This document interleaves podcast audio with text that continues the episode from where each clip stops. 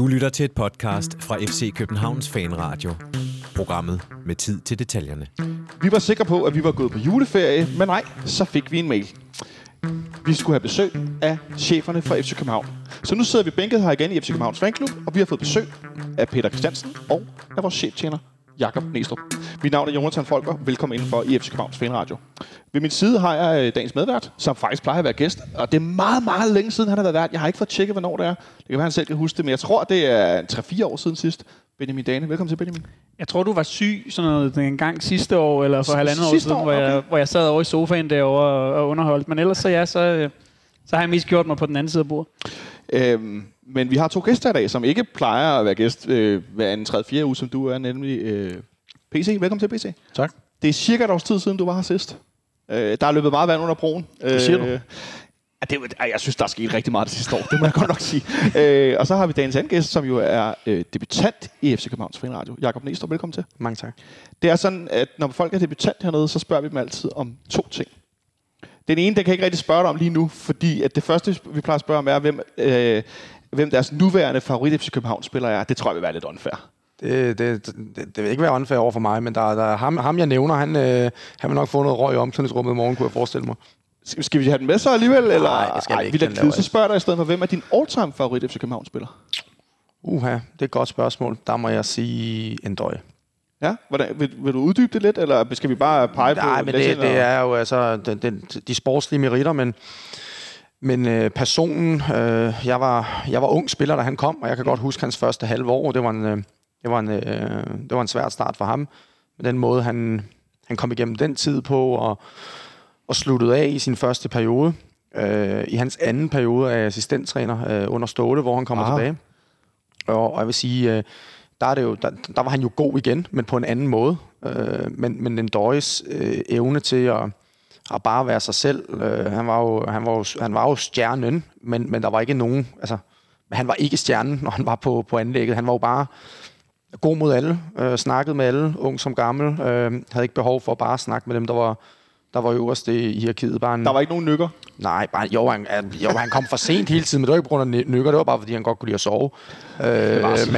Men bare en helt igennem god dreng, god mand. Man prøver at se ham, da han er inde og få den her...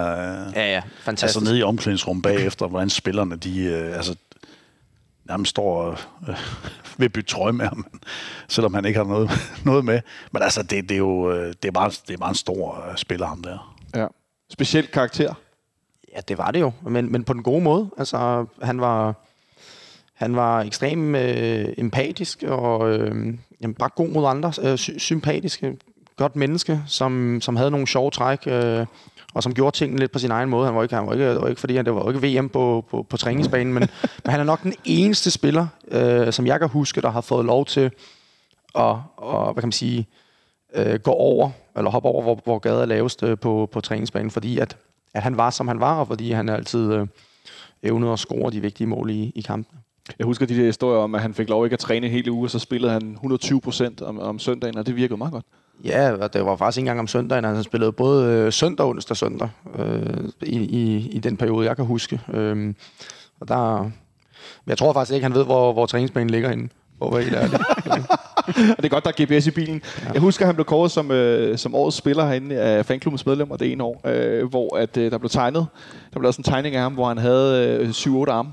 Hvor der var Skype på en computer, og der var en telefon, og en telefon, og en telefon, og det var det franske nummer, og det senegalesiske nummer, og det græske nummer, og det danske nummer, og han kørte familiemedlemmer på alle kanaler. Så kan det godt være, at man ikke har tid til at komme til træning. Ja, men han er formentlig den eneste spiller i Københavns historie, der har scoret mål med en telefon i hånden. Det kunne jeg forestille mig. Ja. Nå, det er altid godt at høre om gamle helte. Vi skal lave en lille status for 2022 efterårssæsonen primært, men også i det hele taget for det her år. Så skal vi kigge lidt frem mod det kommende transfervindue, den her mega lange vinterpause. Den er alt for lang, Benjamin. Og så skal vi snakke lidt om strategien, sådan rent sportsligt, og med FCK-talenter. Jeg tænker, der er mange tråde herovre på den anden side af bordet, også mellem jer to. Og så til sidst, primært til PC, lidt om den her sådan større strategi for hele FC København, som hedder via FC København, hvis jeg ikke tager meget fejl. Yep. Nå, så har jeg da fulgt lidt med. Men lad os bare, Martin, begive sig ud i det første emne. Thanks for tuning in to FC Copenhagen Fan Radio. You're listening to Atiba Hutchinson. Der var nemlig en lille hilsen fra Hodge, vi lige fik kort nævnt før, som spillede i går for Canada, hvilket jo er man da anfører, hvis ikke tager meget fejl. Ja, der tabte ufortjent. Ja, de var gode. Ja, det er vildt nok, at han stadig spiller. Jeg så, der var en på Twitter, der lagde en liste op af de spillere, der var i startopstillingen, der Hodge debuterede for FC København. Jeg kan nævne André Berg-Dølmo for eksempel. Altså, det er virkelig nogle år siden, men Henrik Monson har været nede og besøge ham, så vi har en lille jingle med ham. Men at kigge lidt på det her 2022, inden vi når dertil, ikke? Så skal I lige, kender I det, når man varmer op til gymnastik eller fodbold, kender det? Så I får lige to hurtige hver først. Neestrup, hvem bliver nummer 2 i Superligaen i denne sæson? Hvem der hvad? Hvem der ender som nummer 2 i Superligaen i den her sæson, vi er i gang med nu? Det gør FC Nordsjælland. FC Nordsjælland bliver nummer 2? Ja. PC. Kommer FC København til at sætte transferrekord i 2023? Der bliver godt nok tænkt over på den anden side af bordet. Det ved jeg ikke. Jeg kan ikke udelukke noget, men umiddelbart så laver vi en stor signing i sommer, så det er... ja, det ved jeg sgu ikke. Jeg passer på den, kan jeg det? Må han passe på den, Benjamin? Han får lov til at fedt spille lidt. Vi lod den være åben, fordi vi sagde hverken ind eller ud. Så den var op til fortolkning, det, alt efter man nu har lyst til. Til dig, Neestrup, vinder FC København pokalfinalen i denne sæson? Ja. Ja, så jeg ved, der er allerede nogen, der sidder sådan her ude, når de hører det her. Og den sidste til dig, PC. Der er PC 28 spillere i førsteholdstruppen. Hvor mange er der 1. februar 2023?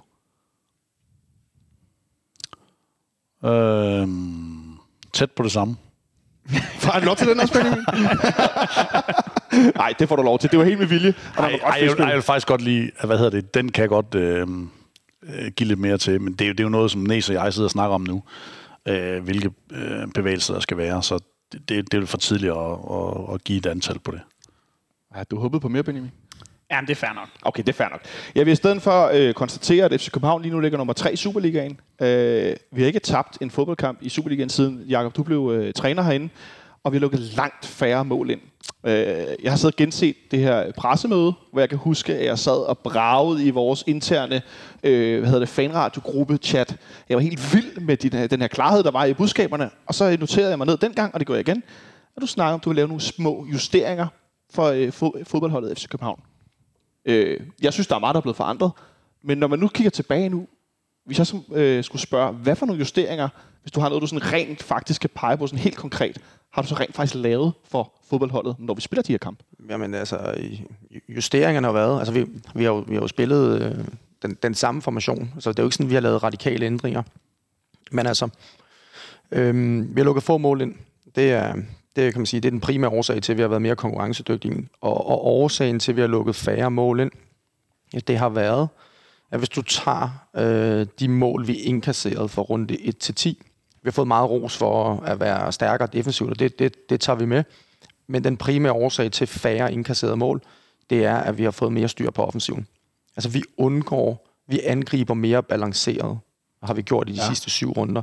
Vi har ikke haft nogen af de der, hvor at Kutsulava lige pludselig træder i en klapstol midt på banen, og så løber de modstandere ned og sparker den ind i tomt mål. Altså det er jo mange mål, vi har givet væk på at være lidt for åbne i vores offensive struktur. Og den justering har gjort os markant mere kompetitive. Så er det i virkeligheden sådan, den helt gamle, det bedste forsvar er et angreb, at vi rykker længere frem på banen? Nej, det er det ikke, fordi vi angriber hverken højere eller lavere nu, når vi har bolden, men vi har nogle lidt andre positioner, når vi afslutter vores angreb. Vi har været lidt bedre til at blandt andet omkring Darami, men også efter at Rooney er begyndt at finde tilbage i formen, så har vi haft spillere, der har været dygtige til at drive eller kombinere bolden ind i feltet. Det har vi scoret mange mål på, i øvrigt også. Altså, vi har været dygtige til at kreere, specielt i de sidste 3-4 kampe, mange, eller de chancer, vi har skabt, har været store, men hvad kan man sige, anden gevinsten, hvis ikke det giver en chance, det har været, at vi har tabt bolden nogle steder på banen, hvor det har været forholdsvis nemt for os at lukke modstanderen ned. Så det har været, der har været 2 gevinster, i den samme spilfase, hvis man kan sige det sådan. se, så blev det forklaret for sådan en mandagstræner som mig også, så jeg kunne forstå det. Det giver meget god mening. Hvordan er det anderledes at sidde op PC på tribunen og se på? Ej, men altså, det, der var ønsket, det var jo med det trænerskifte at få at spille i en anden ramme, end vi har gjort hidtil. Og det synes jeg, vi har fået med Næs.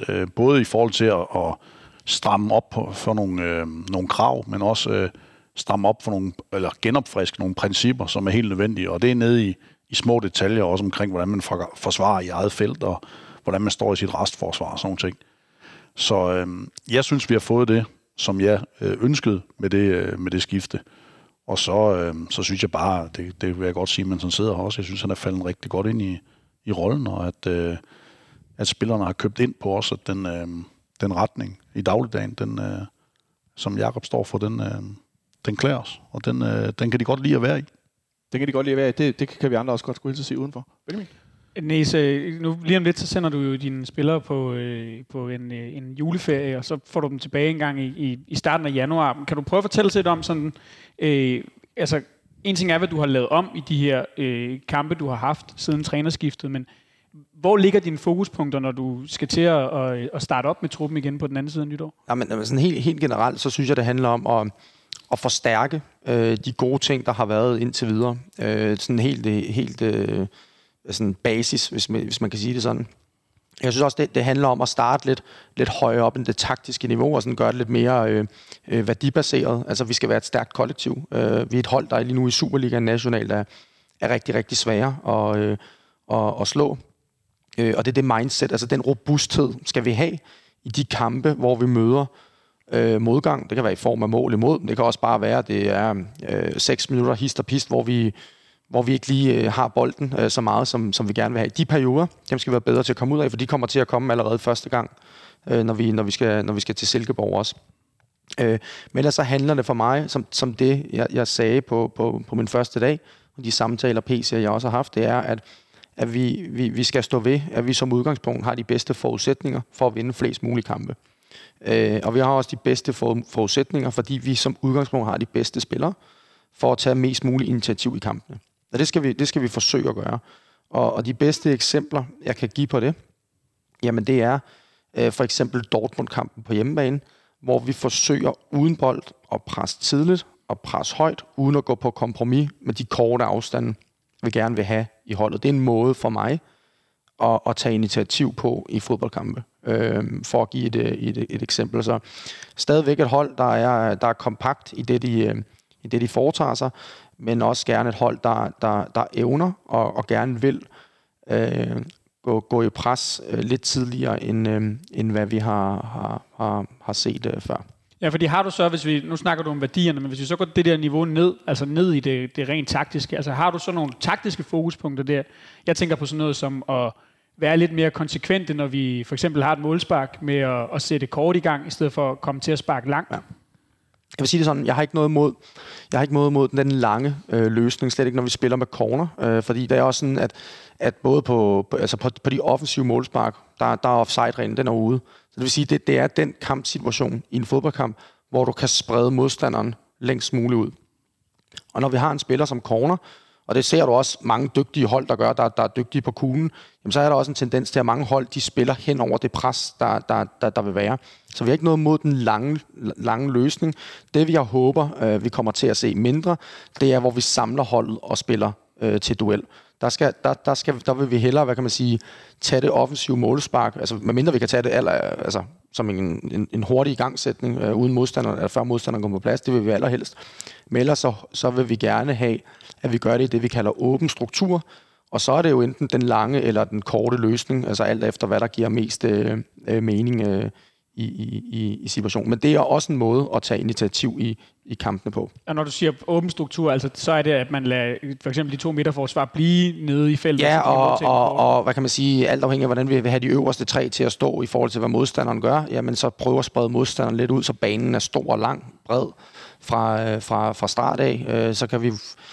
Alt afhængig af, vi har 2 modeller, altså vi kan lægge med 1 sekser i bunden i den struktur, vi kan rotere, så det er mere end 6'er og en 8'er, der dropper ned. Og så vi har et lille overtal der. Så ja, det er den åbne struktur. Men du kan sagtens spille langt i åben struktur. Vi gjorde det et par gange mod AGF med stor succes. Vi gjorde det også et par gange uden succes, hvor vi får ramt corner i et mellemrum, der lige pludselig er 30-35 meter langt. Og der, som ansvarlig træner, der skal du også bruge en Andreas Cornelius med den spidskompetence, han har. Jeg vil sige til jer derude, at Neestrup, han sidder og slår sig selv på brystet. Ja.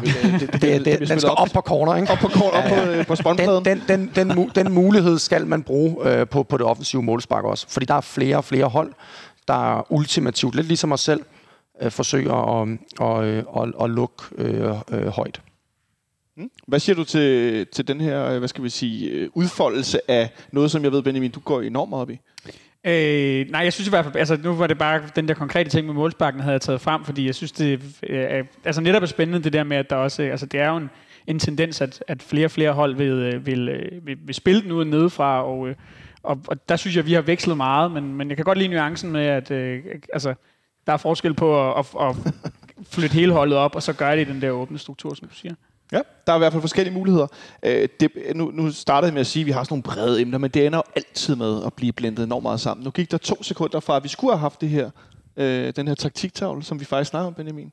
Selvom den ikke er så god, når man optager lyd. Det vil være rigtig dårlig radio, tror jeg. Det er jo sindssygt dårlig radio, som plejer at sige, når nogen sidder og laver fakta. Ikke? Det kan man ikke. Altså, jeg bryder gerne ind og fortæller, hvad folk laver fakta, fordi ellers så er det som lidt et slukket kamera i tv. Det bliver noget værre råd. Men bare lige måske inden vi går ud, altså, er der andre fokuspunkter? Altså, kan du nævne en ting mere? Måske, nu tænker jeg, når vi selv har bolden, det kan jeg godt. Altså, det jeg kan sige, hvis vi tager det, vi deler vores offensive spil ind i 3 faser. Det vi kalder tidlig opbygningsspil, sen opbygningsspil, og så det, vi kalder create.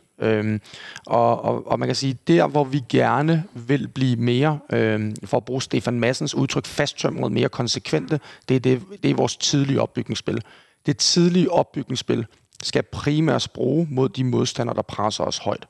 Der synes jeg, hvis du tager vores Midtjylland-kamp og Nordsjælland-kamp på hjemmebane, der synes jeg, at vi i store dele af den kamp... På trods af, at modstanderen forsøger at presse os højt, så er vi ret konsekvente i de positioner, vi gerne vil have. Vi er rolige på bolden, og vi er ikke bange for, hvis man kan sige sådan, at spille op gennem modstanderens linjer. Hvor hvis du tager vores Randers-kamp på udebane, også dele af AGF-kampen på udebane, jamen så de gange, hvor at GF går op og presser os højt, der er der lidt for mange gange, hvor vi spiller langt til duel. Altså hvor det ikke er langt efter kontrol. Så det, når modstanderen presser os højt, der vil vi gerne være... ikke sådan ultimative, fordi det tror jeg ikke, vi vinder en skid på, men konsekvent, lidt mere konsekvente i at være rolige i den adfærd, vi gerne vil have spillerne. Og man kan sige, som vi også allerede har set i de 7 kampe under mig, så vil det jo altid være sådan, når man er i FC København, og specielt i Parken, så vil der være mange perioder og mange sekvenser, hvor vi spiller mod et hold, der står på de sidste 25 meter. Jeg synes, vi har haft en fin, ikke fantastisk, men fin udvikling hen over de 7 kampe i forhold til at skabe store chancer. Vi har ikke flere afslutninger end de andre tophold i Superligaen, men det der er, det er, når vi afslutter, så har den afslutning ekstrem høj værdi i forhold til chancen for at score mål. Mm. Og hvis du tager mange af de mål, vi har scoret, så er det målet, vi gerne vil score. Altså 1-0 mod Midtjylland, ud til Rooney, 2-1, flat indlæg, Klasen. De 2 mål i Randers.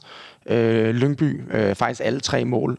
Evnen til at komme ind i feltet med bolden, enten ved at drive den ind, som Darami typisk ved, eller ved at kombinere den ind i det halvbrede felt. Vi har været rigtig gode til at gøre det, når vi for eksempel har ramt, lad os bare sige venstre side, et højt og bredt punkt der, typisk Darami, så har vi været gode til at komme ind i halvbred, i feltet, i boldside. Det vi gerne vil blive bedre til i foråret, det er at ramme de samme rum, men mere diagonalt. Altså, hvis det giver... Jeg skulle sige, skal vi have gang i stemt på løber bagefter? Nu mangler der en skærm, men der, hvor vi har lavet rigtig, rigtig mange af vores assist, Mos assist til Rooney på cutback, de 2 cutback i Randers, det gør vi jo ved at bringe bolden ind i den assist-zone, men fra den samme side. Mm. Og der vil vi gerne variere det lidt mere, så vi kan komme ind lidt mere sådan i diagonale linjer, altså hvor vi chipper bolden hen over modstanderen, for så at komme under dem. Altså angrebet begynder i højre og slutter i venstre side. Ja, det kan du sige, eller hvor man lige lokker op, der var lige lås, nu lokker vi lige modstanderen ud, og så spiller vi hen over dem i den variation. skal der være. Mm. Ja. Større variation. Jeg ved i hvert fald, vi som jeg kalder det mandagstræner, det er der jo ingen hemmelighed i. Noget vi taler meget om, det er det her med, hvad vi gør mod, når jeg siger, jeg siger vi, ja, undskyld, men sådan er det, mod hold, der står lavt. Hold, der står rigtig langt, hold, der står rigtig dybt, især herinde. Og det er jo noget, som jeg ved i hvert fald, at vi hernede har snakket om i årevis, at det ofte bliver det, der er allersværest. Men er det bare en del af helheden i forhold til at skulle håndtere, at mange hold i Danmark simpelthen bare stiller sig enormt dybt? Vi så det op Nordenfjords mod i pokalen forleden, hvor de jo nærmest stod ude på parkeringspladsen på den her knoldbane. Det er nok den allersværeste øvelse. Det er at åbne et hold, der står lavt. Og omvendt vil jeg så også sige, at det er den allernemmeste øvelse. Det er at organisere et hold, der står lavt. Så du kan også vente om at sige, at det er også noget, som vi skal være rigtig dygtige til. Fordi at den defensive struktur typisk er baseret mere på hardcore regler. Altså, du skal stå der. Altså, det er ikke til diskussion, hvor at den offensive struktur... Den er selvfølgelig, hvor det er lidt mere sådan på prioriteringer. Så derfor er det sværere at træne sig til at blive rigtig dygtige til det. Men det er det, vi har som mål, og det er det, vi skal være gode nok til. Det er i hvert fald noget, vi har slået os på gennem årene nogle gange. Men man kan jo sige, at det er jo en del af opgaven, når du er cheftræner. Eller du er i FC København som spiller. Så er det det, man spiller imod, og det er det, som vi skal give et svar på. Og det er også derfor, vi gerne vil have backs, der kan angribe hurtigt og effektivt, som kan indgå i relationer, og som vi bliver nødt til at kræve mere af os fremadrettet, og fastholde dem i det, de er gode til, en Elias Sjæler, VK, når han spiller, Kevin, når han har været med, osv.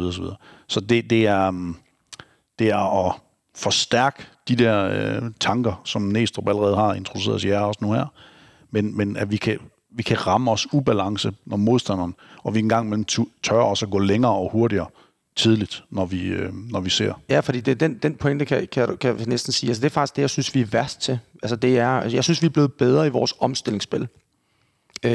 Men det mål, jeg er mest glad for, det er faktisk det mål, vi laver på hjemmebane mod Midtjylland. Fordi det starter ret tidligt, hvor vi bygger, altså hvor vi er meget direkte, men med pasninger op gennem linjen. Og hvis vi nu bare... bilder os selv ind af det, jeg sagde før, det med at åbne et forsvar, der står lavt, er noget af det sværeste i fodbold, så handler det også om at tage de muligheder for de nemme mål i oftere grad, end hvad vi har gjort. Og der har vi haft stor fokus på vores omstillingsspil, altså at komme hurtigere fra A til B, når vi vinder bolden. Lyngby 1-0, Dortmund 1-1, som de to bedste eksempler. Men som PC også siger, vi kunne godt tænke os at blive bedre til at identificere, nu er der en ubalance, nu skal vi spille direkte. Og direkte behøves ikke være en bold 100 meter op i luften. Det kan også være en hurtig kombination på midten, og så en stikning ned gennem banen, og så på derfra. Og der er vores mål mod Midtjylland et godt eksempel på, at vi skal også evne, at når modstanderen går lidt højere, og spille 2-3 pasninger, nu er de ude af balance, nu skal vi. Altså det er sådan, nærmest sådan, kunne lugte blod på en eller anden måde? Ja, fordi der er jo ingen grund til, og det hvis du også tager den der Tisted, men egentlig også Hobro-kampen, altså hvor vi bliver lullet lidt i søvn, ikke? Og vi, så ender vi bare med at spille mod 11 heroiske forsvarsspillere, og det er også svært mod et andet divisionshold. Det var også svært for Argentina, i 35 minutter mod Saudi-Arabien. Så det handler også for mig om at sige, altså når muligheden byder sig, så skal vi fandme køre på, fordi ellers så når de jo komme tilbage, dem vi skal spille mod. Og nu nævner I Elias Sjæler som en af dem, der skal komme tordnerne med, og jeg tider lidt og tænker nu, at han faktisk var lige ved at få udbytte af det en af kampene herinde i efteråret, hvor han rammer stolpen efter netop sådan en omstilling. Var det mod Lyngby, hvis jeg ikke tager meget? Ja, det var det. Jeg synes, de blændede lidt sammen, de der kampe. Nu er det som om, der har været lidt pause, så er det som om, det er kommet lidt... Så kan man nærmest ikke huske, hvad der har været. Men for at gå lidt videre til det næste, Martin, du bliver nødt til at spille den der jingle, bare fordi jeg synes, den er så sjov. Du ved... 3 minutter mere! Fuld pedal! 3 minutter mere, Jonas! Pas dig helt ud! 3 minutter! Fuld pedal! Du sidder og griner lidt, Jacob. Kan du huske, hvor det er fra? Ja, det er OB på udebanen. Det er noget coronatid i hvert fald. Det er nemlig 3-2 op i Aalborg. Ja. Vi har haft det som jingle, når vi har nogle gange haft til sidst i udsendelsen, at nogen lige skulle af med et eller andet. Så det gode udtryk, et rant. Nogen havde et eller andet, de skulle ud med. Det kunne være, jeg var sur på VAR, eller Benjamin var vred over dårlig indkast, eller det kunne også være et eller andet ude i fodboldverdenen. Det kunne være hvad som helst. Så det vi faktisk haft som jingle i lange perioder, men når vi havde noget til sidst, så var der lige 3 minutter mere, så var det lige fuld gas. Vi skulle selvfølgelig spille, når du var her, det er klart. Men når vi kigger frem mod det her vintervindue, så har vi jo for vane, eller jeg har i hvert fald haft i overvis, når vi har været til det her FCK Insight arrangement, som har været mange vintre.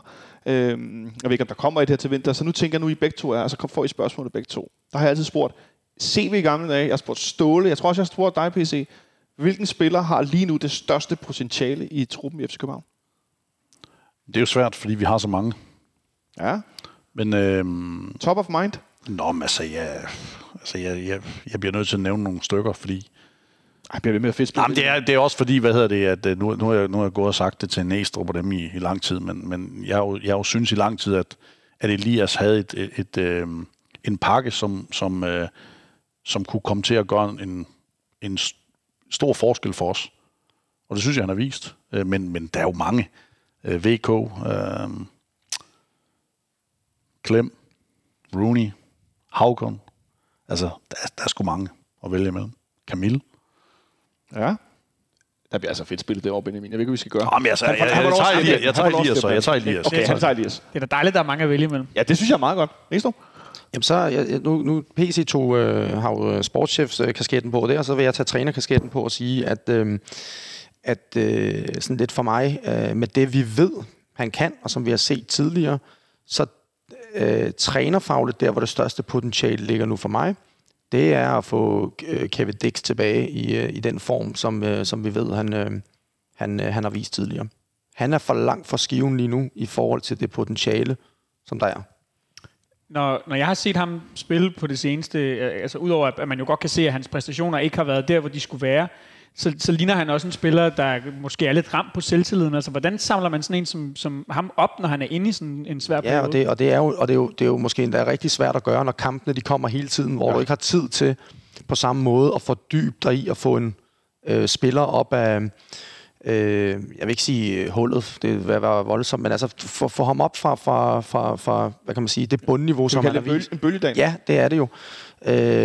Men for mig, der handler det jo om at gå ind trænerfagligt og forklare Kevin og beskrive for Kevin, hvordan er det, han kan bringe sine styrker i spil, og hvordan er det, han kan komme tilbage til den gennembrudshissighed, som han har vist, når han har været på sit bedste. Hvordan er det, han kan stadigvæk komme i feltet, når Darami han kommer igennem modsat, fordi Kevin har jo et rigtig, rigtig godt hovedspil. Hvordan er det, han kan være aggressiv i sit...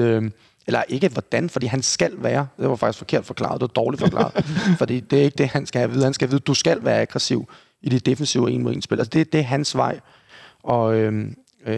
at komme tilbage. Og så tror jeg også, det er vigtigt for ham, at jeg og PC stadigvæk tror på ham, selvom det har været en svær periode. Men også vigtigt at sige, at han spiller fra minut 15, til han bliver skiftet ud mod Dortmund. Der spiller Kevin en fremragende kamp. Og det er mod...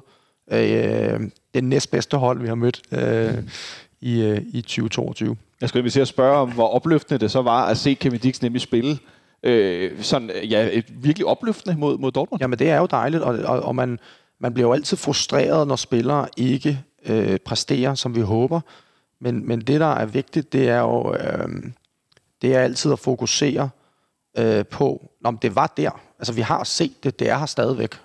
Og så kan det godt være, at det ikke er her hver gang i øjeblikket, men det vigtige, det er at holde hinanden op på, at der ligger noget gemt der, som vi er forpligtet til at få frem igen. Man må sige, at vi har set det i hvert fald, med en masse mål og en masse... Ja, det er nærmest, jeg får lyst til at kalde det fløjtspil for Kevin Dix. Ja, absolut, men det er jo også, det er jo så netop også, altså det er jo måske også noget, målene er jo noget af det, der er forsvundet, ikke? Altså det var, han kom hertil og havde det næsten som sådan et af sine kendetegn, at han var en, der kunne lave mål fra den der højre bak, og jeg tror ikke, han har scoret i 2022, er jeg ret sikker på, så det er jo ligesom, det siger jo måske også noget om den der bølgedag. Scoret på straffer op i... Hobro. Det er rigtigt, ja. Det er rigtigt. At skulle jeg helt sige, dem blev også tordnet ind. Han laver assist til Pep på Brøndby Stadion. Ikke at forglemme. Også altid. Tæller dobbelt. Derby, ikke? Jamen, altså, som vi siger hernede, at hvis du en gang har scoret med Brøndby, så er det lige meget, hvor ringe du har været. Så er du en legende. Jørgen Petersen, Pascal Simpson, andre, som måske ikke var de mest hæderkronede spillere, men så er du altså i Pap hus. Pap Juf. Jamen, jeg ved det godt. Hjalte, han er jo med i staben, jo, og når vi kæmper om, hvem der skal først i badet, så er han jo sådan lidt nogle gange, fuck man, jeg har scoret det afgørende mål på Brøndby Stadion, jeg går først, ikke? Altså, det er jo, så kan han lige smide det kort, ikke? Jeg vil så sige til Hjaltes forsvar, at herfra kan vi kun sige, det har han på sin side, det har han ret til. Det kan jeg godt afsløre. Lige nu er der VM i fodbold nede i Katar. Det gider jeg faktisk ikke tale om. Kan jeg godt afsløre. Det er jeg ikke særlig vild med på nogen måde. Jeg er sådan en, der ikke ser noget andet, så det gider vi slet ikke vinde. Jeg vil i stedet for spørge om, normalt har der været VM-slutrunde om sommeren, så det her efterfølgende transfervindue, det er jo noget anderledes, end det man ofte ser. Der er nogle spillere, der pludselig blomstrer op ud af det blå og bliver på, attraktiv for nogle klubber. Der begynder at ryge nogle penge ud. PC, hvor anderledes tror du, det her vintervindue bliver, fordi der er VM nu? Jeg tror, vi kommer til at se samme effekt, men det, jeg er mest spændt på, det er egentlig, at vores egen Champions League-kampagne, hvor interessant er vores spillere, og mange af de unge spillere, som nu har været inde på den største klubscene, hvor attraktive er de? Jeg har en fornemmelse af, at det... nu sidder Næs og holder vejret her. Jeg har en fornemmelse af, at det er, vi kan få flotte henvendelser på nogle af vores spillere, men vi er også et sted, hvor vi er i gang med at bygge et nyt FC København-hold, så det skal virkelig være godt, hvis det er sådan, vi skal... og vi er på jagt i ligaen, så det skal virkelig være godt, hvis vi skal til at overveje og flytte nogen nu. Jeg kan se, altså jeg bliver lidt nervøs, når du siger det, for jeg kan næsten fornemme på dig her på den anden side af bordet, at der er allerede gang i den ene af de 8 telefoner. Nej, men det er bare, altså jeg er spændt på, som jeg sagde, jeg er spændt på effekten.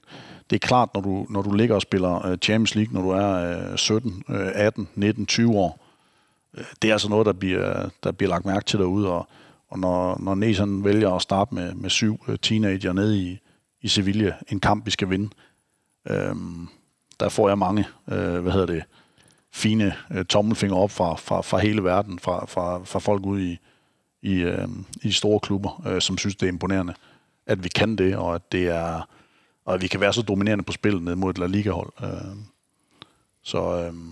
Det er et gætværk for mig, det her. Jeg tror bare, at spillernes værdi er jo tydeligvis helt naturligt gået op, men jeg tror, at det er spændt på, hvad det er for en virkelighed, vi sidder og kigger ind i, når vi kommer til januar. Nu, transfervinduet er jo, der er jo lidt til, det starter endnu, men sådan en normal vinter sammenlignet med det her, altså er der mere stille nu, fordi der er en VM-slutrunde i gang, end der ellers ville være? Nej, altså jeg tror mange gange, så ligger du og spiller ind i december måned, i hvert fald Superligaen, og de fleste andre ligaer også, og englænderne spiller igennem hele vejen hen over julen, men det er klart, lige nu der er der sådan en periode, hvor folk de evaluerer og kigger. Det gør vi jo også på, hvad der er sket in-house. Men det er klart, der vil også ske nogle bevægelser allerede i december, og når VM begynder ligesom at lukke ned. Så jeg tror bare, at det kan jo stadigvæk først effektueres, når vi går ind i januar. Men jeg tror, vi føler, at vi er i god tid, og vi føler, at vi kommer til at være godt forberedt. Også fordi, at vi slutter sæsonen nu og kan evaluere tidligere, end vi normalt gør. Jeg så de her FCK-tv-klip med dig, Neestrup, som de har lagt ud her den sidste uges tid.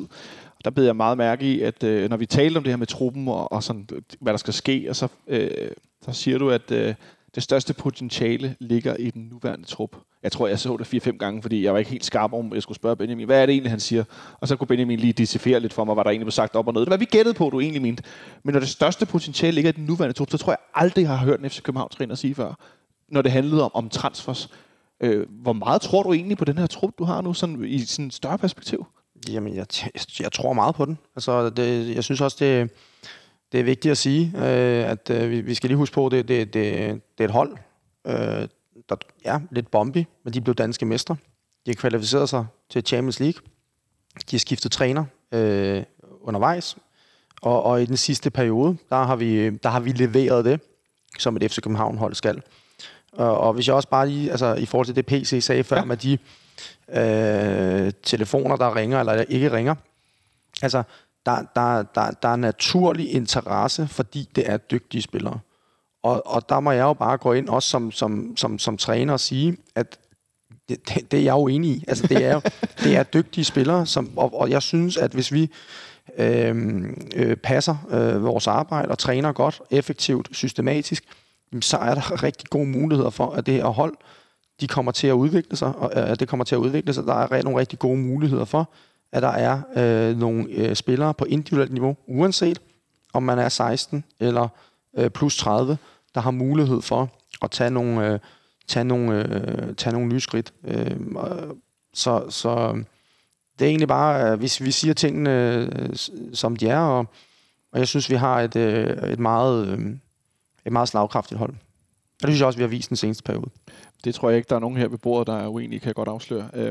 Men hvis vi så kigger ind i det her transfervindue, i forhold til også, selvom vi har en jeg vil kalde det en ret god trup lige nu, hvordan fungerer det så rent faktisk? Nu er sportsdirektør og så relativt ny cheftræner. Hvordan fungerer jeres sådan, samarbejde i forhold til, altså er det som i gamle dage med Claudemir, hvor CV får en DVD, og så pludselig ser han, at der pludselig dukker en brasilianer op ud af ingenting, eller er det scouting-afdelingen, der sidder og kigger i Y-scouter, eller hvad system man nu bruger, og kommer med nogle forslag til et skyggehold, eller hvordan fungerer det egentlig mellem jer to? Nej, men først og fremmest så handler det om, at, og det har vi, en fælles forståelse af, hvordan FC København skal se ud på spillestil og på typer, på de enkelte positioner. Så har vi et ordentligt flok af folk omkring os. Næs er sine assistenttrænere, en analyseafdeling, en scoutingafdeling, som selvfølgelig også har noget at skulle have sagt i den forbindelse. Hele den store evaluering af den sæson, vi har gået igennem på holdniveau, men også på enkelt spillerniveau, det er jo den, der danner grundlag for det, vi sidder og snakker om. Hvad har vi brug for her? Hvad er det for en konkurrencesituation, der skal være på den? Er den for dårlig, den konkurrencesituation lige nu? Hvad for nogle kompetencer har vi ikke? Hvad skal vi kigge på? Og så til sidst, så lander vi jo det. Og det kan jo lige vi snakker meget ind mange gange, men Næs har også rigtig sagt, at det, der også er vigtigt her, det er, at vi skal lige starte med at finde ud af, er der nogen, som ikke skal være her længere? Fordi det er lige så vigtigt, inden du træffer beslutning om, hvem der skal ind.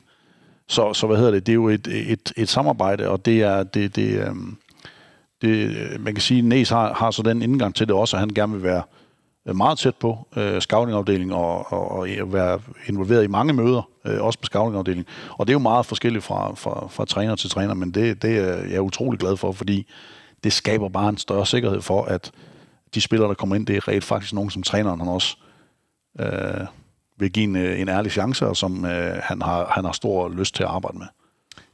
Jeg tænkte, hvis vi kunne prøve at skitsere processen en lille smule, og jeg er jo godt klar over, at vi kan jo ikke blive konkrete på, hvilke spillere I vil ud og hente i det her januarvindue, men et sådan helt fiktivt eksempel, at I har identificeret en position, hvor I mener, at truppen kan forstærkes. Altså, hvad er skridtene ligesom derfra? Så vil der være en gennemgang af den skyggeliste, vi allerede har på den position. Der vil være en gennemgang, som er rapporter, på scouting-rapporter. Det er et fuldt datasæt på, hvad de har leveret de sidste halvår, de sidste år eller de sidste 3 år. Og i den dissekering af det, der falder antallet af spillere ned til en buket på 5 eller 10. Og dem begynder vi så at blive præsenteret for af scouting, der kalder ind til møder. Sætter vi os og kigger og lytter. Jeg er måske lidt tidligere involveret end Neestrup er, men så sidder vi og kigger og sidder og vurderer, og der har vi dem, der har lyst til at være der. Neestrup skal være der, men der har vi stor hjælp også fra Stefan og fra Hjalte, og scouts, som har stor erfaring også, selvfølgelig, som har været her i mange år. Og der sidder vi simpelthen bare og diskuterer time op, time ned på den spiller, og sorterer fra og siger, prøv at det skal vi se noget mere af. Kan vi nå at se ham live? Hvordan passer det ind i Næstrups program, så han også kan komme afsted, og så videre, og så videre. Det er sådan, det foregår. Og så kommer vi ned til en buket, som måske til sidst er på 2 eller 3, og så skal vi blive enige om, hvem og hvad for en økonomi kan vi modsvare spillerens krav på det område. Så sådan foregår det egentlig. Og hvor tidligt i den proces begynder man ligesom at lave sonderinger med den her spillers bagland, eller med den klub, som man eventuelt skal hente ham i? Det er meget forskelligt. Nogle gange så kan det jo være 6 måneder før, nogle gange så er det 2 måneder. Altså det er jo sådan, det er. Lige nu der har vi også ikke kontakt med nogen. Mm. Men vinduet åbner først, og det kan være, at vi først kan effektuere det 15. januar. Så det er jo sådan en proces. Plus, at man kan sige omkring corner, hvor han har jo længe vidst, at vi gerne vil have ham hjem. Så hvornår passer det i forhold til ham? Hvordan ser han det? Er det nu? Er det næste vindue? Og så videre, så videre. Så der er jo nogen, hvor det er en længere rejse, vi er på sammen med dem, men jeg synes, det er svært at sige. Det ligger lige omkring 2 eller 3 måneder, men det er noget i den stil, fordi det er også, man skal også respektere klubberne, og skal egentlig have kontakt til dem først, før man må tage kontakt til spilleren. Ja, men det er vel også, altså jeg tænker, at i forhold til alt det her forarbejde, du taler om skyggelister, og om man så snæver det ind, altså der, man skal vel også relativt tidligt i processen have en eller anden form for præg fra klubber og spillere om, at okay, altså er det her totalt urealistisk, eller kan det rent faktisk godt lade sig gøre? For ellers er det jo... Og det måler man af ret tidligt. Kan I se jer selv i det her projekt? Men det ligger egentlig i scouting-afdelingens regi, altså i forhold til at præsentere klubben. Men de fleste ved godt, hvad FC København er for en klub, hvad det er, vi har gjort internationalt, og hvad det er, vi gerne vil. Og hvis ikke det er nok, når vi sidder og forklarer dem det, så kan vi bare vise dem et par videoer af guldfejringen herude, eller når fansene går i optog ind fra Kongens Nytorv, så er de fleste game, vil jeg sige. Så den første spæde henvendelse kommer faktisk fra scouting-afdelingen? Ja, det kan den godt, men den kan også, okay. Den kan også komme fra mig. Med alt det her, og nu lyder det som om, du er involveret sådan relativt tidligt i processen, Neestrup. Hvor meget, en ting er inden for fodboldbanen, hvor meget kigger du som cheftræner på alt det, der foregår sådan uden for fodboldbanen? Altså, hvor gamle er de? Hvor er de henne i deres liv? Har de lige fået 2 børn? Eller er det sådan en evig ungkarl, der vi skal sørge for, at ikke går Claudemir på LA-bar? Eller hvor er vi henne med sådan noget? Er det noget, du kigger på? Det er ikke noget, der ligger til grund. Altså, der er jo altid en risikovurdering i forhold til ting, men det har hent, om en spiller har 0 børn, eller 3 børn, eller 1, eller jeg vil lige ved at sige 3 kroner, det er egentlig ikke noget, vi går så meget op i. Altså, men kan man sige, helheden af det menneske, der kommer ind, det gør vi også jo nogle tanker om i forhold til den hjælp,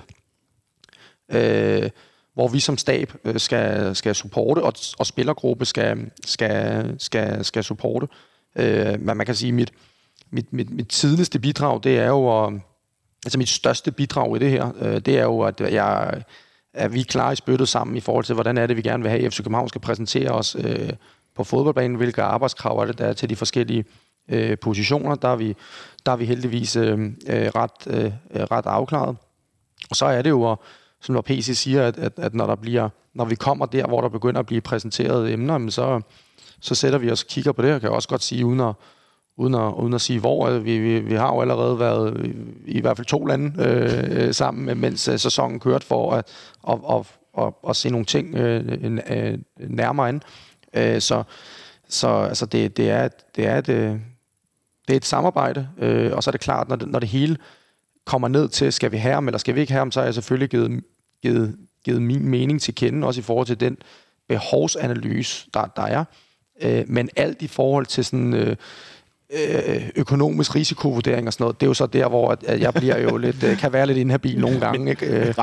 Men det er jo mange gange, altså, når du, altså, hvad ligger vi til grund? Altså, det er jo en samlet vurdering, fordi, der var også noget omkring, hvis vi tager Victor Claesson som eksempel, udover vi jo heldige med, at han ikke lavede 10 mål i foråret, som han kunne have gjort, og han var gået et andet sted hen, for eksempel til Bundesligaen eller et eller andet, jamen så er det jo også det faktum, at hans kone var gravid, vil gerne tættere på familien, var et frygteligt sted i Rusland osv.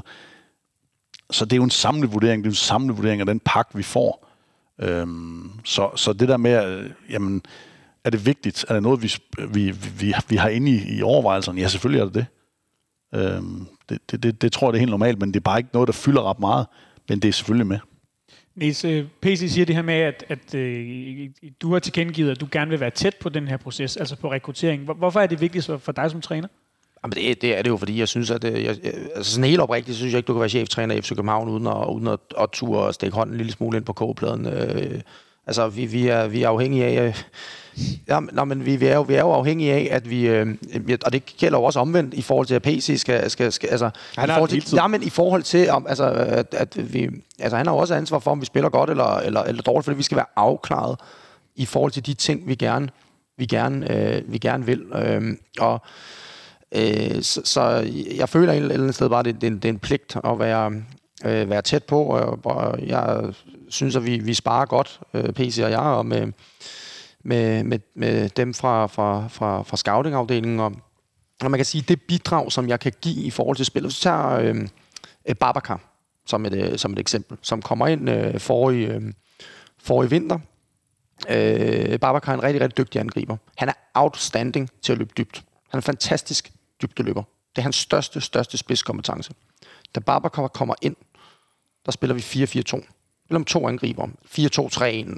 4-2-3-1. I kan mingle lidt rundt med de tal, men det er i hvert fald med to angriber. Mere end det er med en decideret nier eller falsk nier, som vi kører med nu. På det tidspunkt hed duen Pep Vind før efterår, så røg Jonas ud, og blandt andet Babacar kom ind.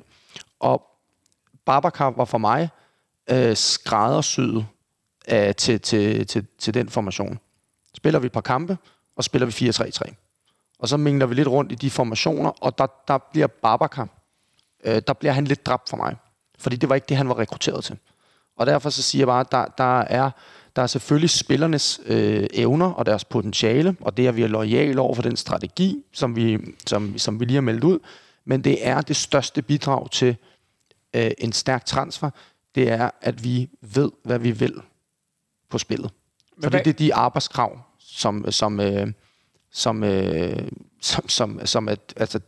de primære for, at vi henter de rigtige spillere. Men hvad, hvis vi holder fast i den case, altså sådan en spiller som ham, hvad gør I så? Fordi hvis I så i virkeligheden spiller på en måde nu, som måske ikke passer ham bedst, altså hvad skal der, hvad gør man så til hans tilfælde? Men det er jo det der så er dilemmaet, og det er jo at du rekrutterer med henblik på noget, og det bliver noget andet. Så det er en problematik, som vi så sidder overfor nu. Det gør vi som klub, og det gør spilleren. Det er jo ikke let bare at løse sådan her. Så, men sådan er det, når man ikke er 100% afklaret om og på, hvordan man vil spille, og hvad det individet skal bruges til. Men jeg gider ikke sidde og sparke bagud overhovedet, men det er så afgørende, at der er en fuldstændig klar forståelse af, prøv at, når vi gør det her, så er det her, der sker, og det er trods alt også, skal vi huske nogle gange også, med respekt for den økonomi, som vi har, så skal man ikke lave for mange af den type signings, som dør, på grund af, at det ikke passer ind, og spillestilen ikke er fuldstændig beskrevet og afklaret. Hvad er for eksempel det efterår, der mere eller mindre er ved at være slut nu, altså har du, Næs, og din assistenttræner, altså har I forsøgt at arbejde med ham i forhold til at altså ligesom prøve at justere hans spil til at kunne passe ind i den 4-3-3, I så spiller nu, eller hvordan gør I der på træningsbanen? Jamen, det korte svar og det kyniske svar i den her, det er jo faktisk nej. Og så lyder det som om lige kort, hvad fanden, har I ikke passet jeres arbejde, men Barbara har været en del skade. Og udover det, så har vi haft et program, hvor det også har været... Altså, man er nødt til at være at lave benhårde prioriteringer. Altså, det er de her, vi går med. Vi går med corner, vi går med Havkon. Vi ville rigtig gerne have bragt Katamoko i spil, men han gik ud med ret tidlig i min periode med en fodskade og har døjet med det lige siden. Og så er der egentlig ikke. Odi har fået nogle indhop. Så man kan sige, det korte svar, nej. Havde du spurgt mig 1. februar, så havde jeg sagt ja, fordi så havde vi haft tid til at arbejde med det. Mm, så det er noget, der kommer til at ske i opstarten, hvis det er?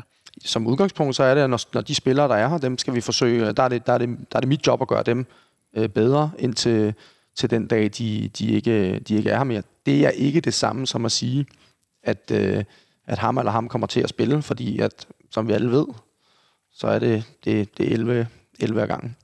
Jeg kan glemme at tænke, at vi spiller en kamp ude på Brøndby Stadion, hvor Pep scorer et af de bedste mål, jeg kan nærmest huske, hvor Babacar spiller, og faktisk på en god dag scorer et, måske endda Nicolai Jørgensen bliver skadet, hvor han tager bolden med og sådan noget, jeg sad. Jeg kan huske, at jeg råbte ham i tv, fordi på en god dag, så får han scoret. Og der var ikke noget bedre end at se angriberne lykkes. Jeg mener, FC Midtjylland ude og så videre. Der var jeg godt nok nede på gulvet på knæ. Så jeg kunne også godt tænke mig at se lige præcis ham lykkes.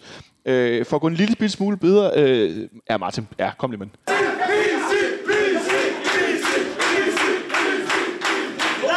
Kan du høre, hvor det er henne, PC? Er det der, Julia Bonus? Det er et omklædningsrum i Tyrkiet, hvor at David Rotolava, han vil nemlig have bonus, fordi de har kvalificeret sig til Champions League. Og jeg har faktisk, selvom det er lidt andet sted, så har jeg faktisk et spørgsmål fra en lytter, som Thomas Polens, som skriver på Twitter og spørger, hvor meget får spillerne i bonus? Hvor udbredt er det? Virker det? Får man Champions League-bonus? Får man holdbonus? Er det deres individuelle kontrakter? Hvordan fungerer sådan noget? En ting er, at jeg sidder og spiller manager derhjemme, eller det gør jeg ikke længere, men der kan man give bonus i kontrakterne og sådan noget. Men hvad gør man ikke? Jamen det er også udbredt stadigvæk, og det er det også i FC København. Jamen det er vist alt, jeg kan sige om det, fordi ellers så kommer jeg ind på noget, som, er, okay. Som ikke er fair, men det er, selvfølgelig er der incitamenter i aftalerne. Ja. Du har og det er der i øvrigt også i vores jo. Sådan, ja. Sådan skal det være. Du har jo talt om tidligere det her med, at kontrakterne med spillerne godt i lidt højere grad kunne blive gjort præstationsbetinget, så der er vel måske endda næsten kommet mere af det? Ja, inden jeg var. Mm. Det er der helt sikkert. Ja, interessant. Og tak til Thomas for spørgsmålet. Jeg har nogle få andre spørgsmål i løbet af udsendelsen fra nogle af vores medfans. Men for at gå videre til det næste, som vi har kaldt strategi, talenter. Jeg synes, det hænger ret meget sammen. Jeg hørte i Mediano, PC, du talte om et spillestilsdokument. Noget, som nogle af os har stiftet meget bekendtskab med tidligere. CB ligesom introducerede det lidt i sin tid med Ståle i første omgang, og så var det noget, der kom og gik nogle gange i forskellige sammenhæng. Det blev nævnt, og det blev fortalt om, der blev skrevet lidt på det. Var det et stykke papir? Var det en... Altså, jeg vil sige en mappe. Var det noget, der havde stået på et whiteboard, altså hvor man ville sige, det blev aldrig helt uddybet, men vi var sådan, vi forsøgte nogle gange borgerligt, det fik aldrig så meget at vide. Nå, det må I sgu gerne få at vide, hvordan det fungerer. Altså. Men er der en overskrift på det? Er der nogle key points? Er der noget, vi sådan kan kratte os frem til i forhold til, hvordan ser det ud nu? Fordi jeg kan sige sådan her, at alle elementer af spillet er beskrevet i det spillestilsdokument, og det er bakket op af video-eksempler, så der er ingen, der er i tvivl om, hvordan vi vil spille fodbold i FC København. Nye spillere kan tilgå det, nye trænere, ny stab, og det er selvfølgelig et working document, fordi der sker hele tiden nye ting, men på principper og på de tanker, vi har om det, der er alle facetter af spillet beskrevet. Og det er jo ikke kun... Det er jo ikke kun... der er vi en gruppe af mennesker nu, som deler samme syn på spillet. Og derfor får du så stærkt et spillestilsdokument, som det, vi har nu, og som vi først reelt set nu, og det kan jeg jo sige 1,5 år inde i min tid her i FC København, er i mål med. Og det kræver jo, at cheftræneren, at udviklingsdirektøren, at talentafdelingen osv. osv., kan komme med kompetence i den del og bringe ting til bordet, som gør, at vi får så skarpe modeller som overhovedet muligt. Så. Jamen for hvem har adgang til at skrive i det her dokument? Jamen det er der nogle stykker, der har. Men det er klart, der kommer ikke nyt derind, uden at vi ligesom har siddet og diskuteret det. Og derfor har vi også et seminar her i slutningen af den her måned, hvor at vi kommer til at besøge det igen, og hvor der kommer til at blive diskuteret hen over bordet. Og der er vi nede i de små detaljer, ikke? Altså, så... Men det er sådan, det skal være. Det er den måde, vi udvikler os på, og det er grundlaget for, og vi har et holdepunkt, og vi kan sige til jer, jamen det er den her måde, vi vil spille på, og I kan genkende det uge efter uge, og vi kan genkende os selv i det. Hvor meget benytter du sådan et spillestilsdokument her i dit daglige arbejde, Næs? Jamen det kommer vi til at benytte hele tiden, fordi det er jo, altså udover det er et spillestilsdokument med nogle principper, som vi skal præsentere for spillerne, når vi træner, når vi evaluerer, når vi snakker i pausen, så skal det jo gerne være, altså hvis det skal være genkendeligt på banen, så skal det også være genkendeligt det vi for spillerne, det vi fortæller dem i hverdagen. Men udover det, så spillestilsdokument, det er jo det har også en linje til, hvad kan man sige, træningsmetodedokument. Altså hvad tror vi på, og hvad ved vi er god træning, hvad er dårlig træning? Altså hvad er vores holdning til hvordan vi kan udvikle holdet og spillerne mest effektivt over tid. Og det har vi...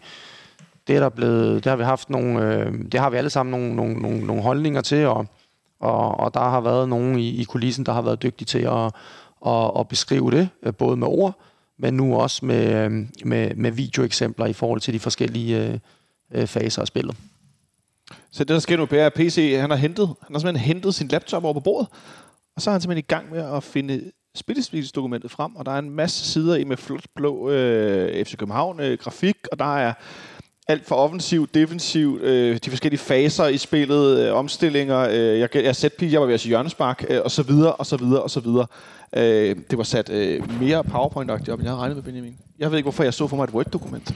Det er måske, fordi jeg er det gamle. Det er nok, fordi vi er 2022. Det er nok rimelig meget derfor. Jeg tænker også, at det skal jo, hvis det skal kunne præsenteres udad til nogle spillere, man gerne vil lokke til, så må det gerne... Ja, men det er jo det, og det er jo lidt det, der er kunsten ved det. Og der må vi jo rose Capello, der sidder... Der 100% kommer til at høre med her med, om et par timer.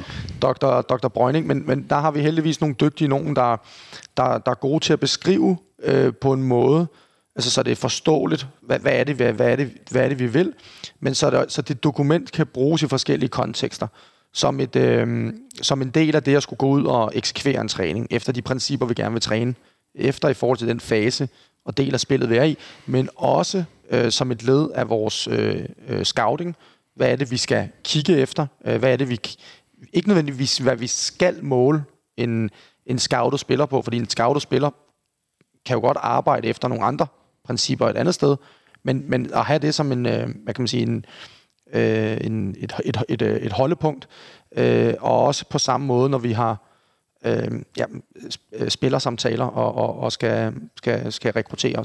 Så det er jo et dokument, som skal kunne gøres mere effektivt i forskellige rammer. Og det skal kunne mange ting, lyder det som. Ja.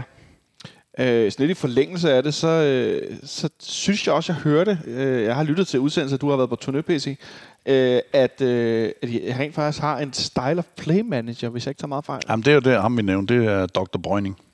Ja, så, altså, som er en reel doktor, eller er det bare noget, I kalder ham? Nej, det kalder vi ham bare. Han er ret glad for det nickname, faktisk. Er det ikke rigtigt, Næs? Jo, det må man sige. Jannik er rigtig FCK og rigtig København og har været i klubben i mange år som dygtig talentudvikler, har forskellige roller de sidste 3-4 år. Faglig ekstremt kompetent. Vi snakker nørd med store bogstaver og udråbstegn og par streger under. Han er dygtig til at beskrive det, han ser. Han er dygtig til at udfordre, og han er også dygtig, og det kommer han også til, han er dygtig til at overvåge og monitorere det, vi laver. Så hvis vi beskriver noget, så skal han kan man sige, referere, eller kommer til både at referere til mig og PC i forhold til den opsamling af, okay, vi siger, vi gerne vil være gode til det her. Det er vi sgu ikke, Næs og PC. Det skal vi lige have et møde om. Her har vi lige nogle objektive tal på det. Jeg har nogle billeder på det. Vi opfylder ikke de principper på offensiv målspark, som vi gerne vil have. Vi låser bolden frem hele tiden, fordi at, vi ikke kan finde ud af at indtage de positioner, vi skal have. Så tager vi en snak om det. Og det er også vigtigt at sige, at det er en mand, som sidder, altså han sidder inde i parken i dag.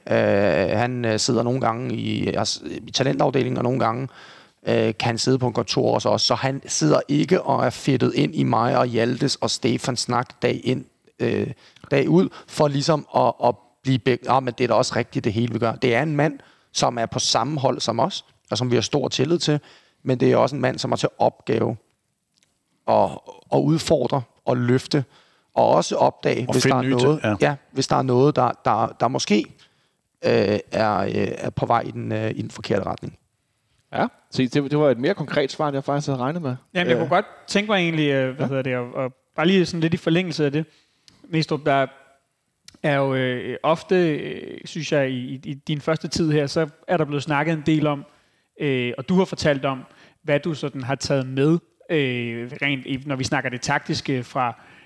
Og den måde at være træner på, som du har taget med fra Ståle og fra Jes, og hvem du ellers har arbejdet sammen med. Men hvis vi sådan skal prøve at kigge lidt ud, altså hvilke trænere og hold inspirerer egentlig dig, når du ser andre hold spille, og måske nogle af de store hold? Ja, det er et godt spørgsmål, fordi jeg er faktisk... Jeg er sådan heldigvis ret åben, så jeg vil sige... De to trænere, det er måske lidt kedeligt svar, men altså Guardiola og Klopp, altså sådan lidt på forskellige måder, og var meget inspireret af det Liverpool-hold Klopp havde, omkring da de blev mestre for nogle år siden. Altså den der ekstreme, aggressive tilgang, deres direktehed i deres omstillinger, har inspireret mig, og specielt med som udgangspunkt faktisk dårligere spillere, eller end de andre, i hvert fald hvor de startede, men det er klart også igen, når du kommer en tur ind i de der stjerner og trekanter og måner, og hvad Guardiola ellers kalder dem, når du bare ligger og løber efter. Altså, den systematiske tilgang i forhold til, nu presser FC København sådan der, så gør vi sådan der. Nu presser de sådan der, så gør vi sådan der. Altså den måde, de hele tiden bare adapter i deres positionsspil til modstanderen, men inden for deres egen ramme, er jo på et uvirkeligt højt niveau. Hvad, hvis vi for eksempel tager, nu nævner du selv Guardiola. Jeg synes, når jeg ser nogle af de store hold, og måske også noget, jeg ikke ser helt lige så meget herhjemme, endnu i hvert fald. PC snakker lidt om det her med, hvad for eksempel backs skal kunne i FC København. Altså City har jo meget det her med, at de lader deres backs sådan træde ind i banen. Mm. De er heller ikke det eneste hold, der gør det. Cancelo for eksempel er jo et rigtig godt eksempel på en spiller, der kan det. Altså at det, altså den her måde at udvikle bakkernes rolle på, så de næsten kommer ind og i nogle spilfaser spiller central midt. Altså er det noget, du kan se for dig, at man kan overføre til Superliga-niveau og til FC København? Ja, det vil jeg helt sikkert kunne se. Og jeg synes også, jeg vil ikke sige vores backs, det kommer lidt an på, hvad for nogle faser af spillet, men for eksempel når du vender spil højt på modstanderens halvdel, og så har vi nogle principper, nogle prioriteringer for nogle rum, der skal være opfyldt. Og der kan det i nogle tilfælde lige så godt være en bak, der er trådt 15 meter smallere, måske endda specielt i venstre side, hvor du så kan isolere Darami en mod en i den brede kanal. Men hvis jeg skal være helt ærlig, så synes jeg også, der er gået lidt... Jeg ser også mange dårlige hold, hvor jeg står med den oplevelse af, okay, det er bare fordi træneren han har set, at Guardiola gør det, så nu skal mit hold også gøre det. Men det er ikke spillerne, de har slet ikke kompetencer til at gøre det. I virkeligheden så er det meget bedre at holde den her spiller bredt, og så han skal slet ikke røre bolden, før han skal bryde den sidste linje. Og noget af det, som PC og jeg har siddet og brokket os over til VM også, det er også lidt den tendens, der har været, synes jeg, i de første kampe, det er... Hvor mange spillere de rigtig gode hold bruger til at bygge op. Blandt andet også med backs ekstremt smalt, hvor det for mig, altså det er ikke altid, at jeg synes, det gavner et godt formål, hvis man gerne, også når man spiller bolden frem i banen, vil kunne komme videre derfra og sparke bolden ind i kassen. Ja, for jeg tror også, altså det var i virkeligheden det, jeg fiskede en lille smule efter med mit spørgsmål også. Altså det kræver vel også, at den her spiller har kompetencerne til det. Altså du skal jo kunne nogle andre ting, når du træder ind i midten. Og hvis du tager de backs, som vi har, som jeg synes er, hvis du tager de to i venstre side, så både Victor og Christian, de kan operere i, hvad jeg vil sige, det vi kalder den brede kanal og i den halvbrede kanal. Jeg kunne aldrig nogensinde drømme om at lægge dem ind helt centralt, fordi Victor, hans hvad kan man sige, løbefysik og hans evne til at overhale bolden er vigtig. Christian, kan man sige, nu er det så specielt, fordi der er Mo, som er så god en mod en. Men også til den dag, Mo måske ikke er der mere, jamen så er det så vigtigt, at sådan en som Christian, at vi bringer hans venstre fod i spil, i forhold til også at kunne have den sidste, eller den næst sidste fod på et mål. Og hvis du tager højre side, jeg vil sige, den spiller, den bak vi har, som vil kunne udfylde sådan en multirolle bedst, det er Elias. Altså Elias vil jeg any day turde spille som sekser også, hvis det var, vi stod i sådan et... hvis vi stod, alle var ude med feber. Men han er også, men han er jo også verdensklasse i at komme ud over stepperne og komme rundt om bolden og kan løbe på indvendig side. Men han er god med begge ben og har en god fornemmelse for tid og rum, så han vil også kunne spille centralt. Men jeg synes, det ville være ærgerligt at lægge ham derind. Bare lige for at hjælpe vores medfans og lytter om mig, Når du snakker om den brede og den smalle kanal, så tror jeg, du skal prøve at trække det et niveau ned til hvad skal man sige, rent forklaringsmæssigt. Jeg tror, jeg har en idé om, hvor vi er henne. Ja, men hvis vi siger, at vi deler i bredden på banen, så deler vi den op i fem kanaler, og de to brede kanaler er sjovt nok de to bredeste steder på banen, fra sidelinjer ind til målfelt, og så de halvbrede kanaler fra... målfelt og ind mod der hvor hvad hedder det, midtercirklen efter efter sammen, og så den centrale kanal. Og det er også sådan lidt, det giver også nogle muligheder for, altså vi er ikke den eneste klub, der gør det, så det er ikke sådan, vi har opfundet den dybe tallerken, men det giver også nogle muligheder i forhold til at forklare spillerne, hvad det er for nogle rum, de vi gerne vil have. Men jeg tror i virkeligheden også noget der, hvor man altså finder inspiration, det er jo også altså. Nu er der lige VM, så ser du den første halvleg her den anden dag, hvor at USA spiller så aggressivt, så med så mange spillere frem i presset, prøver at aflevere fremad ved første touch på boldberøring og så videre og så videre. Benfica, måden de kan accelerere spillet på uden med og uden bold. Altså jeg tror, det er jo ikke bare et sted, man finder inspiration. Jeg der sidder og ser og finder tendenser hele tiden og leder efter løsninger. Jeg tror, det er flere steder, man får inputtene fra. Men jeg synes også, det der med, fordi det er en meget sjov diskussion, den her med fordi vi skal have udsyn, når vi er i den her klub, fordi ellers så vil vi simpelthen ikke kunne klare os. Men det er også, når vi ser en tendens, nu har jeg set en tendens til det her VM, men det er ikke en tendens, jeg har tænkt mig at sige, det er ikke noget, vi skal kopiere. Altså nogle gange, altså, jeg synes også, der er så for meget dansk fodbold, hvor at, folk siger, nå, men det har jeg set nogen gøre i Bundesligaen, så nu skal vi gøre det. Nej, det why? Altså, vi skal også stole på det, vi selv gør, og skabe vores egne tendenser. Fordi det er også et godt konkurrenceparameter i forhold til at kunne spille opad. Hvor meget af det kommer for dig egentlig an på spillernes evner? Altså i forhold til, som du siger, hvis du ikke har baks til det, skal de ikke stå ind på midten og spille, altså være opspilstation derinde. Men i virkeligheden også at tilpasse det, hvad din spillertruppe er i stand til, så det heller ikke bliver sådan en, jeg tænker Morten Olsen i gamle dage, som nogle gange ville have hold til at spille, som de slet ikke kunne. Altså over tid, så er vi enige i, at det skal være vores stil, som spillerne og dem vi rekrutterer, internt og eksternt, altså de skal tilpasse sig vores stil og ikke omvendt. Og så vil der altid være nogle positioner, altså... hvor at vi siger, at på en kantposition, der kan du operere ud fra at have den samme type, men også lidt forskellige typer. Altså Grønkær, for at tage helt med noget nostalgi nu her, altså Grønkær og Vingård, altså de forskelligheder, der ligger i det. Og det er samme på nieren, men hvis du spørger mig om midtstopper, sekser, så vil jeg som udgangspunkt gerne have, at det er de samme keeper, at det er de samme arbejdskrav, der er. De samme arbejdskrav. PC, som gammel vensterbak, hvad tænker du om tanken om at skulle spille? Jeg husker engang i Dortmund spillede du defensiv midtbanespiller ned i Tyskland i kamp der. Det var ingen problem. Det har været noget... Der var rimelig hurtigt gult kort, tror jeg. Jeg har set på Nipsestat, hvis jeg ikke så meget fejl. Men altså, hvis du tænker tilbage, var spillet i virkeligheden meget mere simpelt dengang? I forhold til, at der var venstrebakken ikke så meget ind at spille det med Super. Jamen, altså vi kan ikke sammenligne fodbolden. Jeg bliver nogle gange sur på nogle af de spillere, som jeg selv har spillet med dengang. Og når vi prøver at sammenligne, eller de gerne vil sammenligne, eller mindes om, dengang jeg spillede, det er et helt andet spil i dag. Og det bliver man bare nødt til at forstå. Men også når man kigger bagud, skal man også forstå, når folk de sidder, eller ens børn sidder og siger, hold kæft, du er jo pivringe, mand. Så skal man bare forstå, at det er jo sådan, det var dengang. Ja.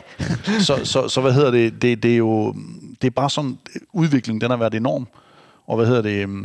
Også i den danske Superliga, der er niveauet hævet markant.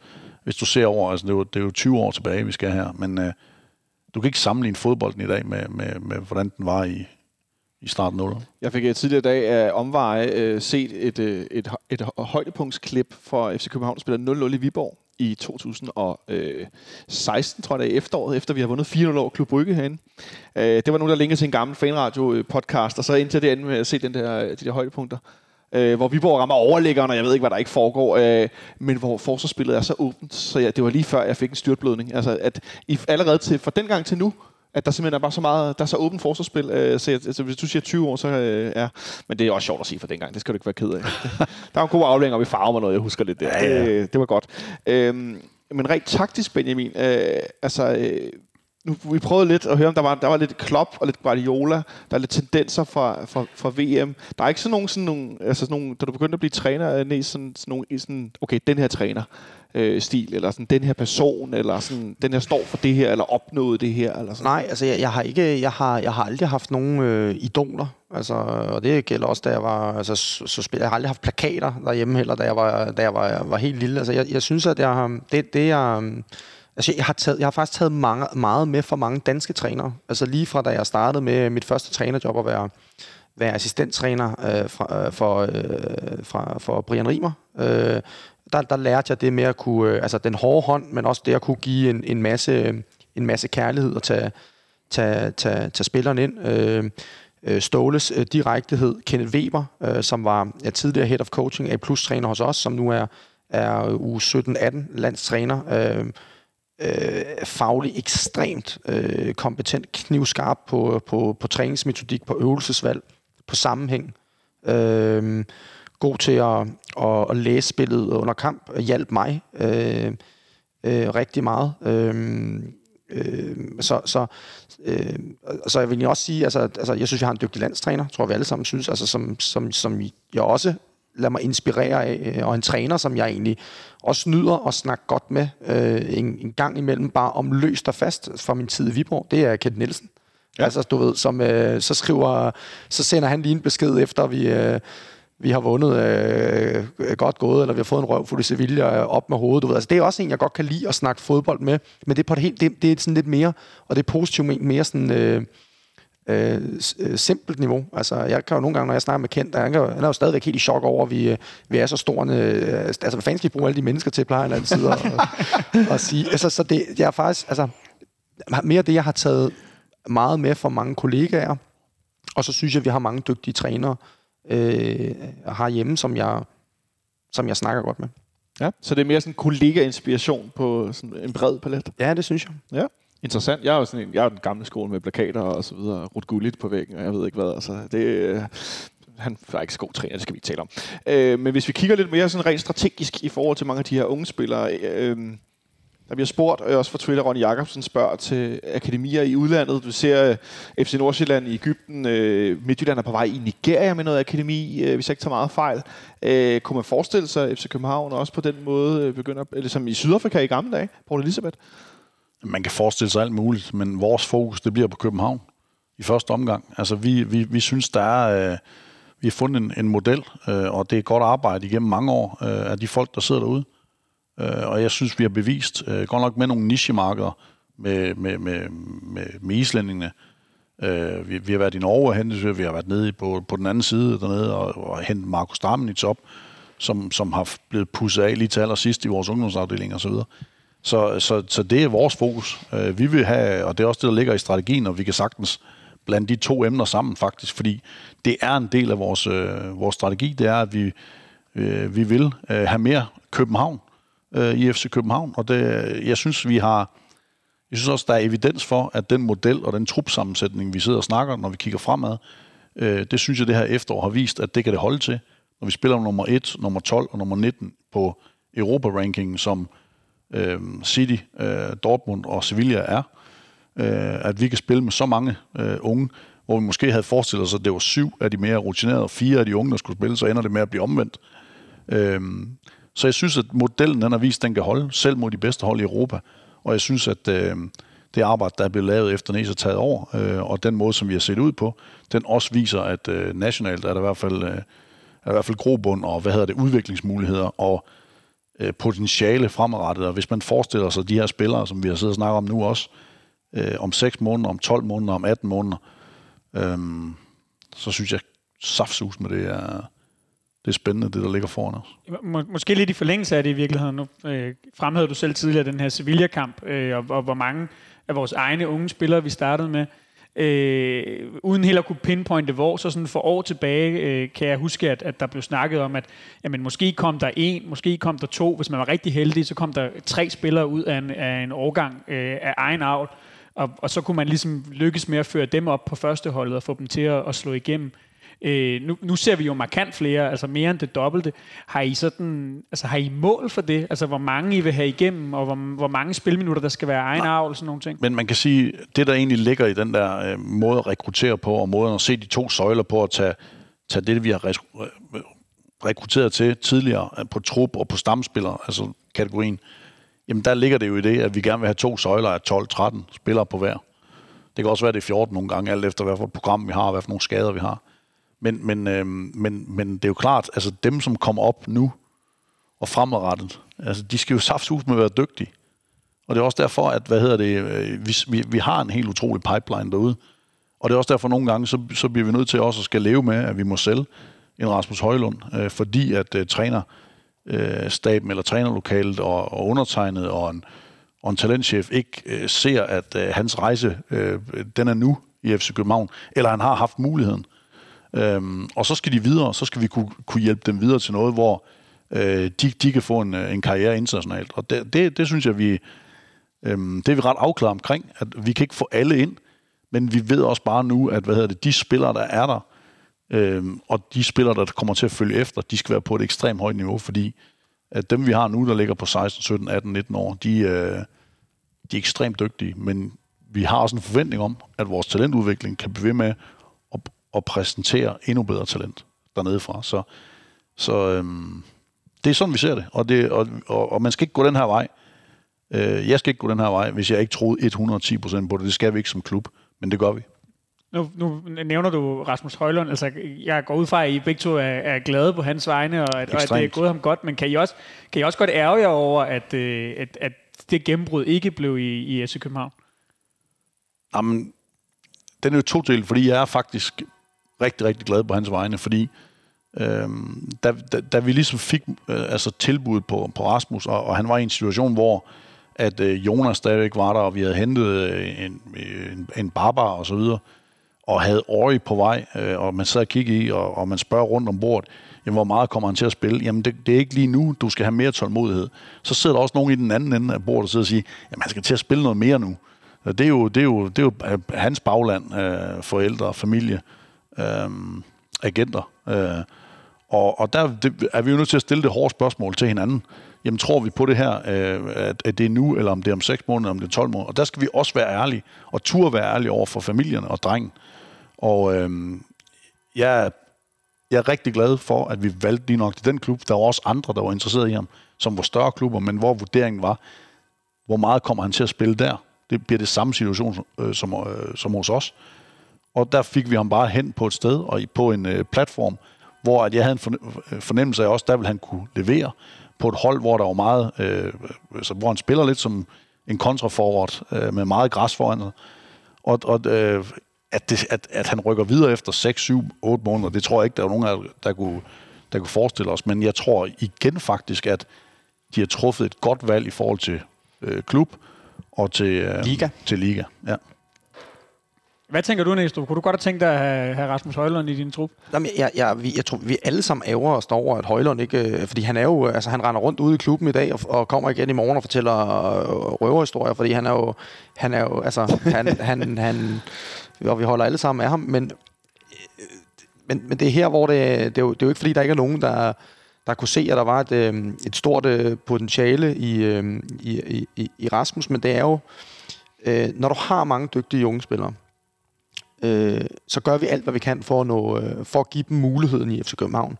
Men det er jo også, altså, uanset hvor meget vi tror på dem, så er det jo også vigtigt, at når man når til den konklusion, ikke at vi ikke tror på dig, men at det ser svært ud med spilletid i den her periode, så skal der tages nogle valg. Og igen, det er jo flere om, inklusiv...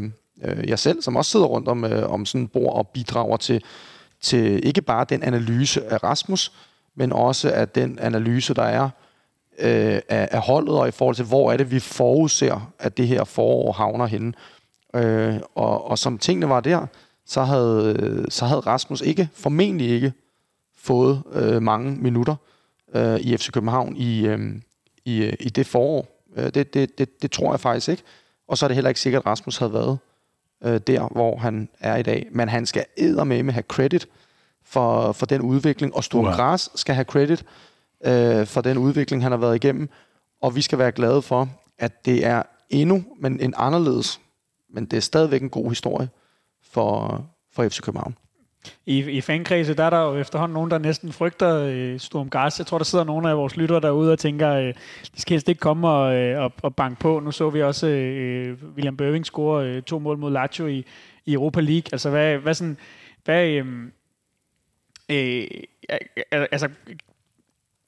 kommer de og banker på din dør og vil have nogle flere spillere, tror du?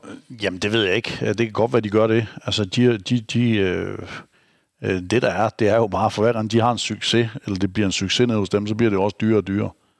Det var det, jeg skulle til at spørge om. Jeg sad og tænkte, nu skal jeg komme op med skrueknappen. Så på et tidspunkt, så lukker det vindue også for dem. Men hvad hedder det?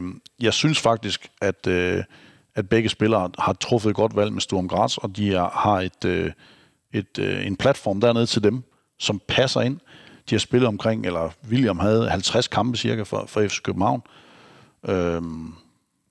Rooney Badaji på vej, Noah Sarsa på vej, Darami på vej hjem og så videre. Det handler også om, altså vi skal kunne se spillerne, og vi skal kunne se forældrene og deres bagland i øjnene. Og jeg er faktisk enig med Nesim, det er vigtigt, at vi har flere veje til, at de kan nå deres mål, om det er fra FC København direkte og så ud stort, eller om det er på en mellemdestination på deres på deres karrieretur. Og der tror jeg, vi kommer til at se det. Vi har også set det tidligere med Victor Jensen og med Julemand og med Narte og så videre, som har rejst ud af FC København, inden de har spillet på første hold. Ja, men man kan sige, at grunden til det også er et vigtigt valg at være med til at tage i det her tilfælde for Rasmus og William. Men det er også, altså hvis vi vil benefitte af det her på den lange bane i forhold til at tiltrække spillere, og det er uanset om de er 16, 17, 18 eller 19 år, så det dummeste vi kan gøre, det er ikke at være ærlige over for spillerne. Og nogle gange så er det, prøv at høre, det bliver svært her det næste halve år. Nu skal du ud, og så skal du brænde igennem. Og så får vi et beløb for det, og så er det en anden og anderledes god historie for os. Men det værste vi kan gøre, det er ikke at kigge dem i øjnene, og også nogle gange give den hårde besked, som det er. Fordi så er det altså ikke sikkert, fordi det er det jo også, når den samme agent står med den næste talent, at de kan kigge mig og PC i øjnene og sige, jamen FC København er det rigtige for den spiller, jeg er sammen med. PC, jeg tænker, at der sidder måske nogle af vores lytter derude nu, og så tænker jeg, jamen, hvorfor så ikke lege de her spillere ude i stedet for? Jamen, det er jo... Jeg tror ikke, Sturm Graz havde været interesseret i at talentudvikle på Rasmus Højlund. Så enkelt er det? Ja. Altså, bliver det for lavt niveau? Eller hvor? Nej, men det, hvis man så skulle lege ud. Så følelsen bliver jo, at, at de talentudvikler på vegne af FC København. Ja. Det er det samme, hvis vi leger en spiller, så er det jo fordi, vi vil have en sikkerhed for, at der er en option eller noget, så vi kan få spilleren ind permanent. Ja. I forhold til, nu har vi, jeg kalder det sådan et store gode årgang, eller der er nogle U17, U19-hold, som lige nu leverer mange spillere til førsteholdstruppen. Vi talte om det lidt tidligere, det her med, hvad så når gribene fra den sydlige del af Europa kommer med alle deres penge? Hvordan ser I ind i det i forhold til, at så står man måske... nogle gange, og kan ikke sige nej, så ikke sådan ligesom, som med Højlund og Bøvingstadion, men mere sådan, de spillere, der er nu, der spiller fast, de bliver meget attraktive. Hvis der pludselig bliver plukket nogle stykker af dem, og der ikke er nogen til at komme op nedefra. Men det er jo den samlede vurdering hver gang. Altså hvis vi føler, at vi har et emne internt, først og fremmest, som kan varetage den opgave, eller om vi har spillere på skyggelisten, som vi kan tiltrække, og som vi kan... Så det er jo en del af den vurdering om at slippe en spiller.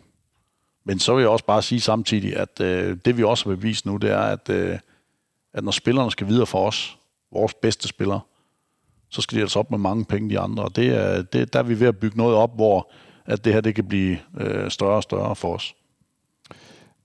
Jeg bliver i hvert fald lidt nervøs, når jeg ser rygter om den ene og den anden, og de der dollars, fordi de er så fandens gode. Ja, men man bliver også bare nødt til at sige, altså, jeg håber da også, at vi kan holde på på truppen nu, men det er jo ikke sådan, at jeg sidder, fordi jeg kender også the name of the game, og jeg kender også det, der hedder, altså der er også noget, der hedder gruppedynamik, og du kan også sige, at konsekvensen ved at holde på 1-2 spillere for meget i et vindue eller to, det er altså på et eller andet tidspunkt, så kommer der den berømte overladning, hvor, som vi som klub også har været udsat for nogle gange, og det vil jo måske, altså vi skal nok klare det uanset, men det er jo det er altså bare the big picture, altså, og vi skal, som FC København, så skal vi, når en spiller har spillet, om det så er nogle gange 12 måneder, andre gange er det måske 24 måneder, så skal vi være klar til at skyde dem af, for at kunne få en ny kørt i stilling. Det kommer i hvert fald aldrig nogensinde til at være en undskyldning fra mig, i forhold til, om så...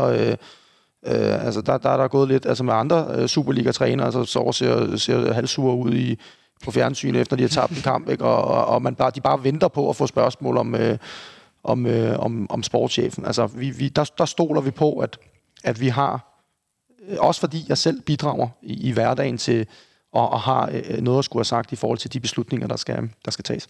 Ja, der er spørgsmål om, hvem der er første målmand i en eller anden fodboldklub eller andet sted, kan man også ende med at blive konfronteret med. Det gider jeg faktisk overhovedet ikke spørge om. Jeg vil hellere spørge, PC, i forhold til... Jeg refererer igen til det her fine Mediardo-interview, du havde med Gisle Thorsen, i forhold til det her med, at du kom til FC København som sportsdirektør, og hvis det ikke, hvor mange gode spillere der var nede for U17, eller for U19, vil jeg hellere sige, og hvor meget det egentlig har ændret sig? Altså, hvor stor en del af den her viden, du har nu, af jeres, hvad skal vi sige, forandrede strategi? Jamen, jeg tror jo altid, det er jo det, der ligger i det interview også, og den snak, der er omkring det emne, det er jo, at, jeg er jo nødt til at komme ind inden for døren, før jeg begynder at kigge på, hvad er det for en strategi, vi skal have, hvad er det for en måde, vi skal arbejde på, og hvad er det for nogle, slags trupper, vi kan tillade os at have. Og der må jeg bare sige, at på den rejse på halvanden år, jeg nævnte det faktisk lige for Næs tidligere i dag, at en af de første U19-kampe, jeg så i maj måned, 21 eller hvad fanden det var, jamen det var et hold med Elias Sjæler på højre bak, VK på venstre, Valdemar Lund i midterforsvaret sammen med Matti, så var det Rooney, så var det Daniel Harbo, så var det Havkon Haraldsson, og så videre. Men de spiller nu, det er jo en integreret del nu af vores førstehold og vores startelver sågar. Så selvfølgelig har den oplevelse og forståelsen af, hvor stort det her, den her gruppe er, med henblik på og sådan med udgangspunkt i deres talent og deres potentiale, en stor del af grunden til, at vi tør også lægge det ansvar over på akademiet, som vi gør nu. Ja, fordi hvor går skillet egentlig mellem, at det er dig som sportschef, der har ansvaret, og det er Sune som akademichef eller talentchef? Nej, det er jo noget. Man skal ikke bare... Altså, en fodboldklub som FC København, der ligger ansvaret ikke bare på én. Og det er jo også det, vi sagde dengang, at vi traf beslutningen om Jes Torup. Der sidder folk jo... Der er jo mange, der sidder tilbage med følelsen af, at okay, det her skulle vi have klaret eller gjort bedre. Og sådan er det også, når vi laver det her. Og Sune er jo fuldt ud en del af de her diskussioner, også når vi snakker spillestilsdokumenter, vi snakker, hvad er det for en retning, vi skal på, hvad er det for nogle ting, der sker, hvor skal vi udvikle henne. Han sidder med til bordet, og det synes jeg, han skal.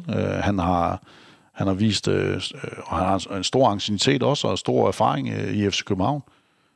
Så det er en del af den model, at vi sidder flere ved bordet nu, i stedet for, at der bare er en, der træffer beslutninger. Ja. Lidt større apparat, som jeg også hørte forleden, det der med, at det bliver, der er købt dårlige spillere, det er et ansvar, men at apparatet er simpelthen blevet større, der er flere hænder, og øjne lyder som om. Jamen, det er det jo. Sådan, det er jo kun den vej, det tager. Der kommer flere og flere specialister, og folk, der kan servicere os, der skal sidde og træffe beslutningerne. Vi skal lige snakke om strategien her til sidst, inden vi lukker ned.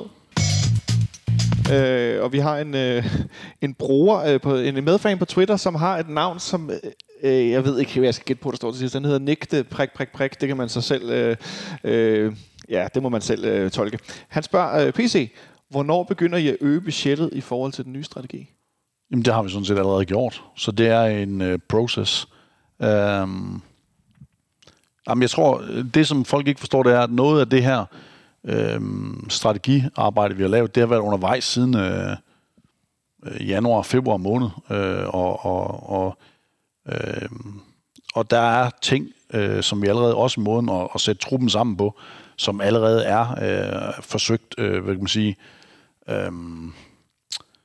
bearbejdet, inden vi ligesom lancerede det her, og der er der også allerede brugt økonomi af en vis størrelse til blandt andet, og selvfølgelig også som en konsekvens af, at vi kom i Champions League. Ja, lad os bare sige konsekvens og glæde og alt muligt andet. Men ude på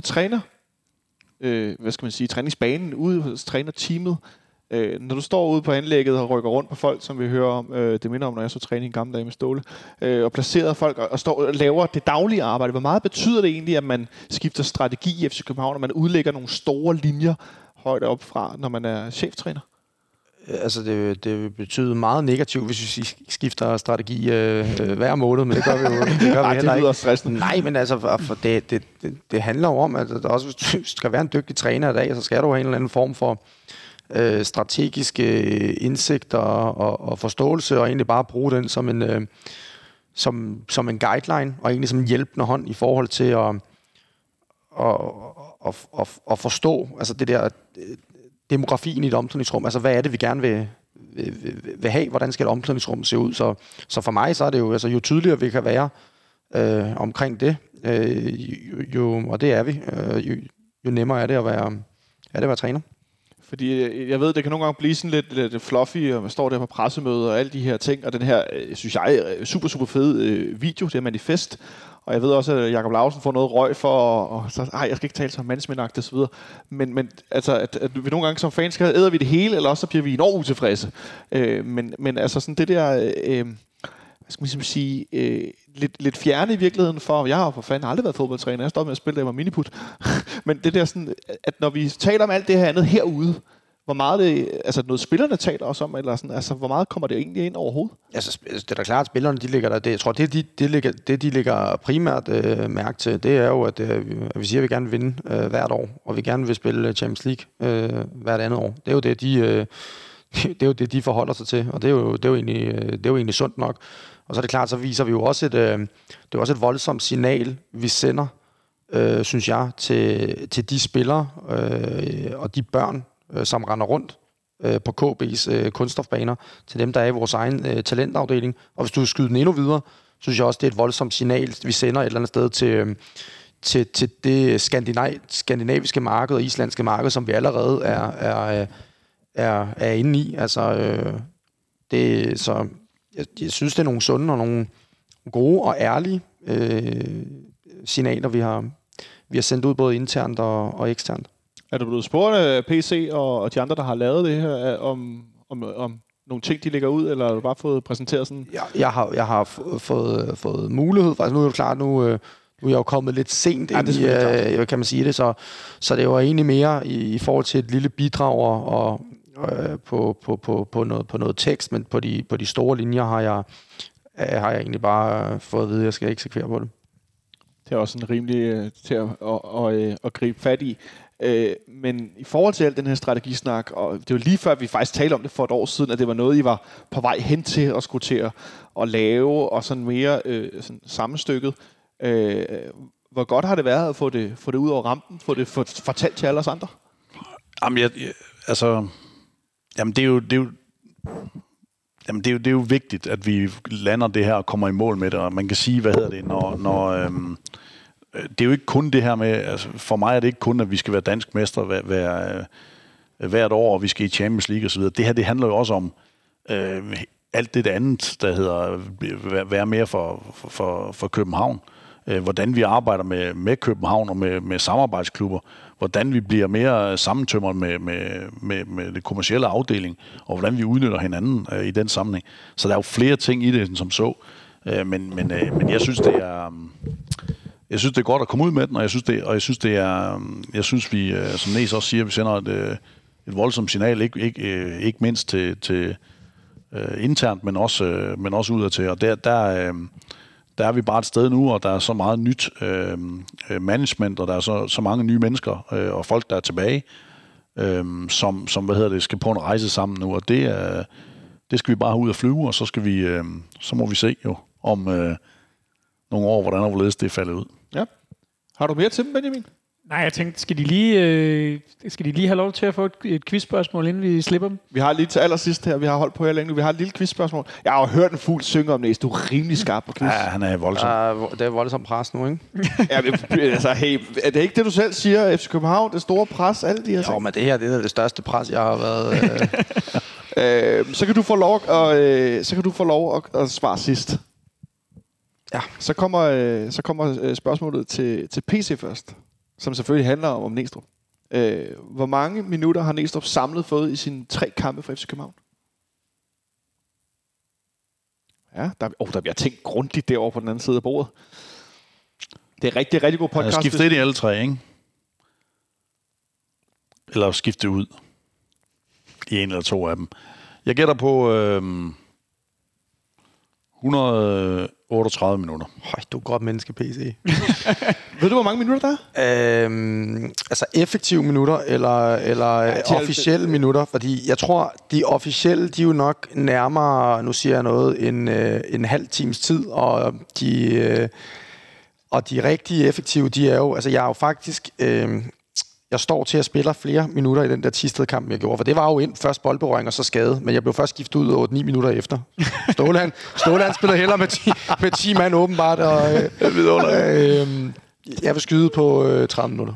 Ifølge Ipsostat.dk, som vi jo bruger hernede, som er en stor FC København-database, der har du fået 20 minutter for FC København. Hold kæft, jeg giver dig 118 mere. Ja, der er et langt stykke op.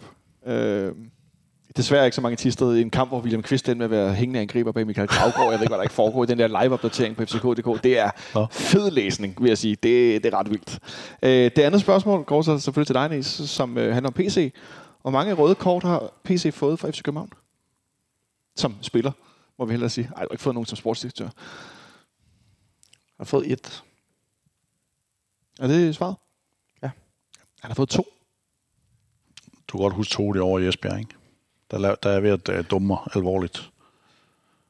Der er vi 10 mand derovre, vi skal vinde. Ja, der redder Todi også ud af den derovre. Ja, han laver det, der bliver kaldt en Todi i dag. Todis, som vi siger. Han er også irriteret over, at den ikke er med i videoen i øvrigt. Det er den omvendte David. Ja, det er ikke at skubbe til sad. Den ene er nemlig over i Esbjerg, vi vinder 2-0. Og den anden skal jeg lige have åbnet her. Det er...